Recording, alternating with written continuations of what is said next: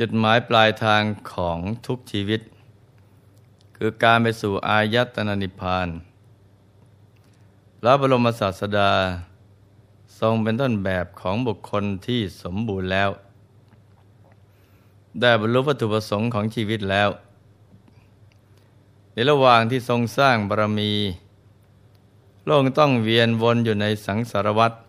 ยาวนาน เกิดไปเป็นอะไรต่ออะไรมากมาย ท่านเห็นว่าชีวิตน่ะเป็นทุกข์ ไม่ว่าท่านจะเกิดเป็นพระราชา มหากษัตริย์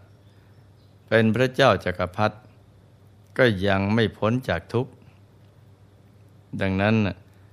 ท่านจึงสละราชสมบัติ แล้วมุ่งแสวงหาหนทางพระนิพพาน อันเป็นบรมสุข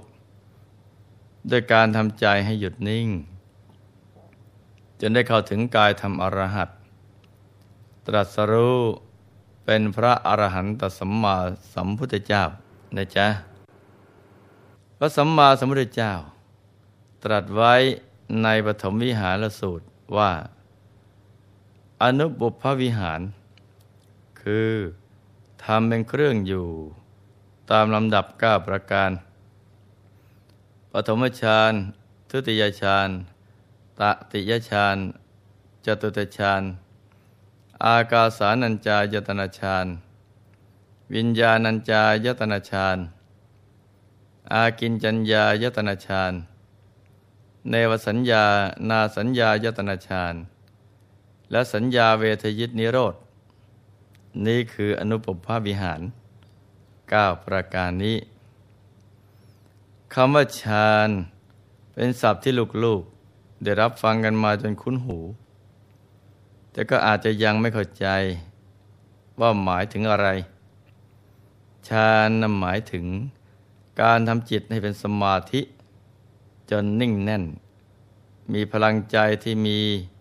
พลังขึ้นมาได้ก็เพราะเกิดจากภาวะที่ใจสงบนิ่ง ซึ่งถือได้ว่า เป็นการทำสมาธิ ที่อยู่ในขั้นของจิตที่เป็นอัปปนาสมาธิ ใจที่รวมเป็นหนึ่งเดียว เป็นสภาวะที่มีพลังและทรงอนุภาพมาก เหมือนแสงอาทิตย์ที่สาดส่องมายังโลก เนื่องจากไม่รวมเป็นจุดเดียวกัน ความร้อนของแสงอาทิตย์จึงมีไม่มาก ต่อเมื่อใด ที่เรานำเอาแสงอาทิตย์ ให้มารวมเป็นจุดเดียวกัน ก็จะกลายเป็นพลังงานที่ร้อนแรง เพราะฉะนั้น ผู้ที่เจริญสมาธิภาวนา อยู่ในระดับที่เป็นอัปปนาสมาธิ ก็สามารถทำฌานสมาบัติให้เกิดขึ้นได้ การทำใจให้หยุดนิ่ง ดิ่งเข้ากลางกลางไป ก็เรียกว่าเป็นการเข้าฌานในหลาย ๆ ระดับ มกล่าวถึงฌานสมาบัติ ซึ่งเป็นผลลัพธ์ที่เกิดจากการฝึกสมาธินั้นฌานสมาบัติเกิดขึ้นได้ทั้งกับนักปฏิบัติในพุทธศาสนา และนักบวชนอกพุทธศาสนา ตั้งแต่ปฐมฌานทุติยฌาน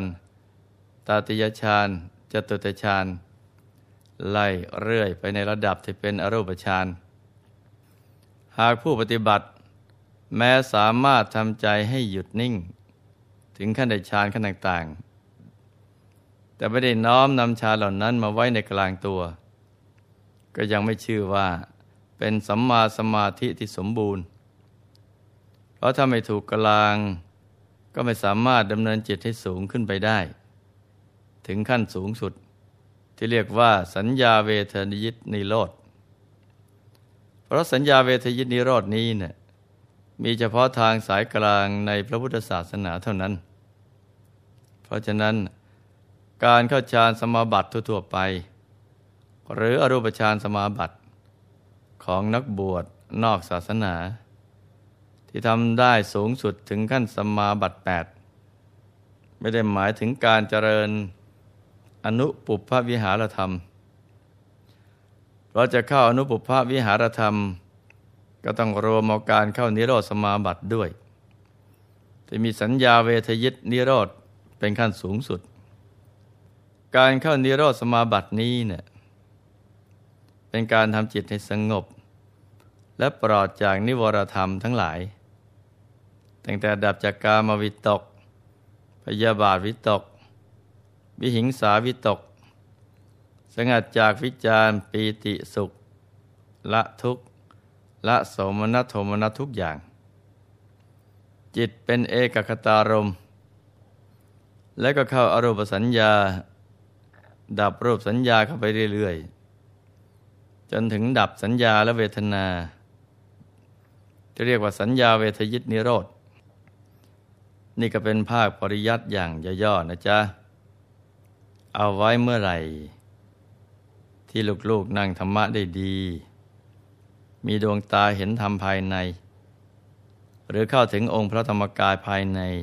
ที่ชัดใสสว่าง เวลานั้นหลวงพ่อถึงจะค่อยๆ พูดถึงสัญญาเวทยิตนิโรธ และเราก็จะเข้าใจถึงลักษณะของฌานในระดับต่างๆ ที่กล่าวมาได้ง่ายขึ้น เราจะแจ่มแจ้งทั้งภาคปริยัติและปฏิบัติ เพราะเรื่องของการทำสมาธิ มีหลายระดับ การกระชานก็มีเป็นขั้นเป็นตอน เราจะสังเกตได้ว่าทำไม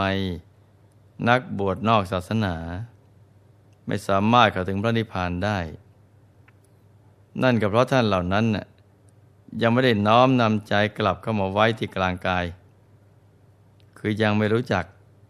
และก็หาศูนย์กลางกาย ซึ่งเป็นทางไปสู่อายตนะนิพพานไม่พบนั่นเอง เมื่อหาไม่พบก็ไม่สามารถบรรลุสมาบัติขั้นสูงสุด ที่เรียกว่าสัญญาเวทยิตนิโรธได้ ในมหาปรินิพานสูตร มีข้อความอยู่ตอนหนึ่ง ที่กล่าวถึงการเข้าฌานในระดับต่างๆ ของพระผู้มีพระภาคเจ้ารวมไปถึงการเข้าสัญญาเวทยิตนิโรธเอาไว้ว่า เมื่อพระผู้มีพระภาคเจ้า ทรงประทานปัจฉิมโอวาท แก่ภิกษุสงฆ์และพุทธบริษัท ที่มาประชุมกันเรียบร้อยแล้วพระองค์ก็ทรงอยู่ในท่าสีหัสายญาติทรงหลับตาเข้าออกฌานต่างๆ คือปฐมฌานเมื่อฟอกจิตอยู่ในปฐมฌานจนละเอียดแล้ว ก็ออกจากปฐมฌานทรงเข้าออกทุติยฌานฟอกจิตให้สะอาดยิ่งยิ่งขึ้น แล้วก็เข้าออกตติยฌานจตุตฌานไปตามลำดับ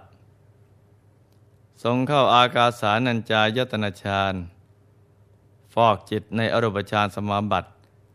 ให้ละเอียดหนักยิ่งขึ้นไปอีก ครั้นออกจากอากาสานัญจายตนาฌานแล้ว ทรงเข้าออกวิญญาณัญจายตนาฌานอากินจัญญายตนาฌานและเนวสัญญานาสัญญายตนาฌานจากนั้นก็ทรงเข้าสัญญาเวทยิตนิโรธสมาบัติ ในสมัยนั้น ท่านพระอานนท์ได้ถามพระอนุรุทธะว่า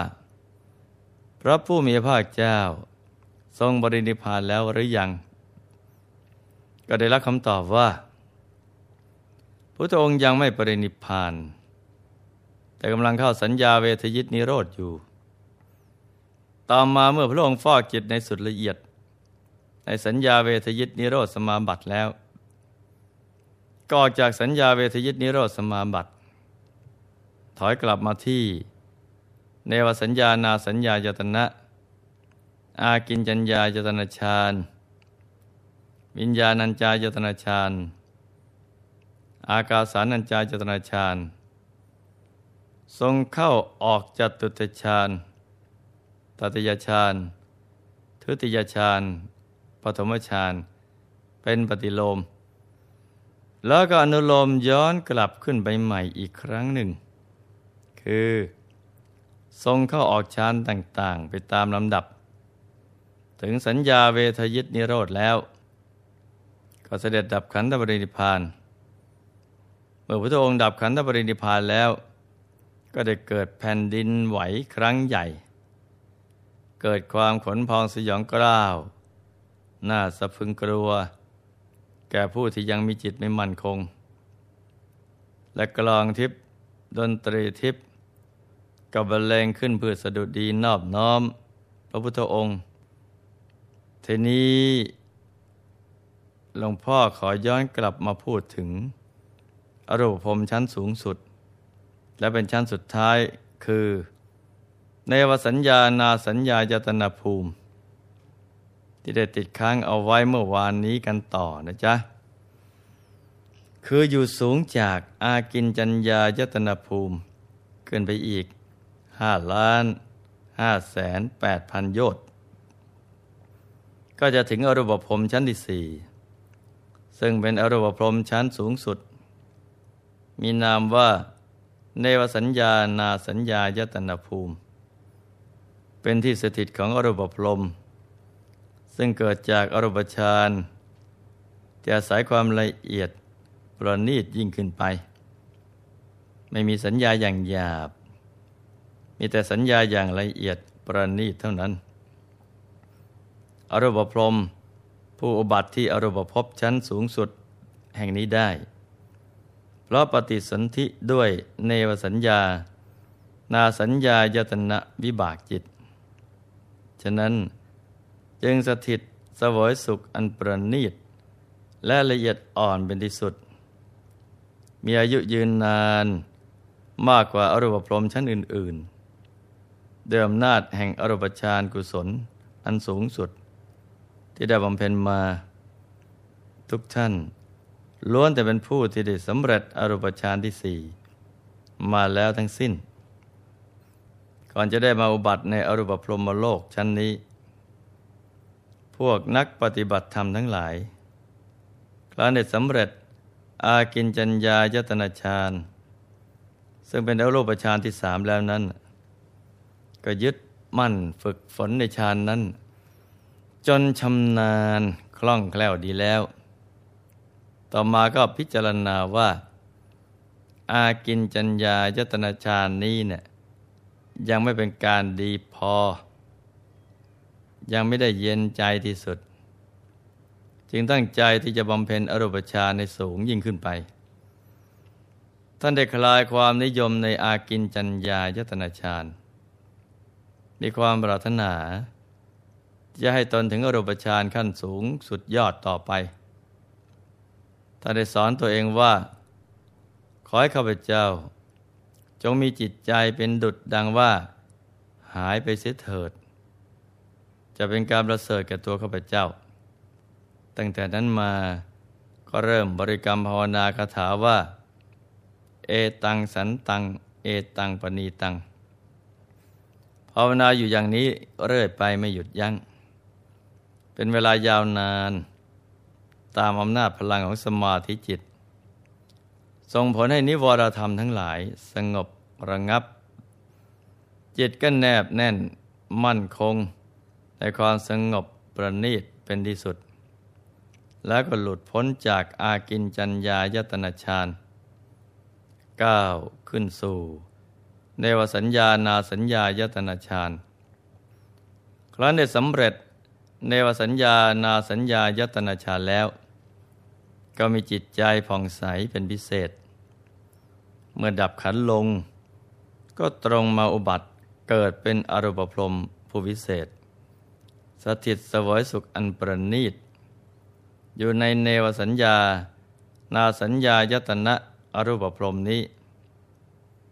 เป็นอรูปพรมผู้มีสัญญาก็ไม่ใช่ ไม่มีสัญญาก็ไม่เชิง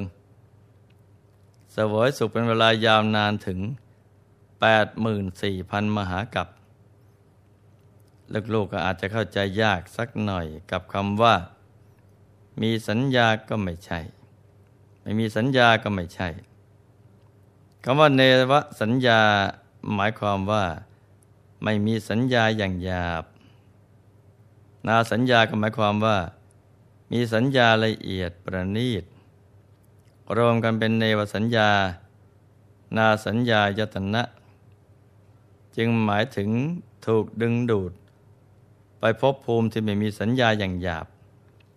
มีแต่สัญญาอย่างละเอียดประณีต แต่ความรู้สึกนึกคิดอย่างนี้ก็เหลือน้อยเต็มที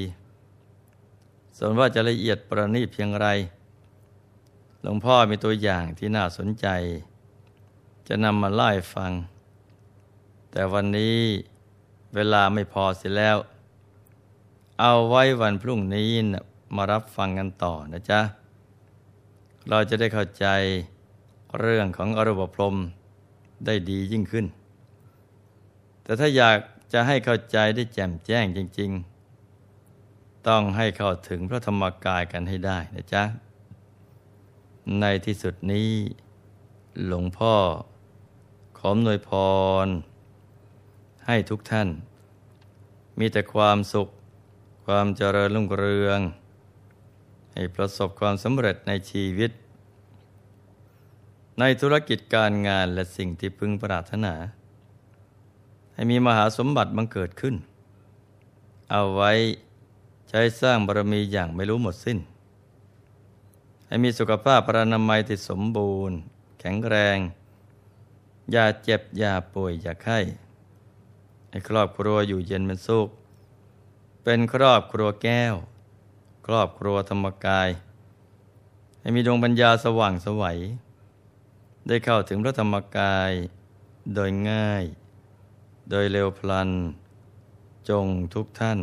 เทินธรรม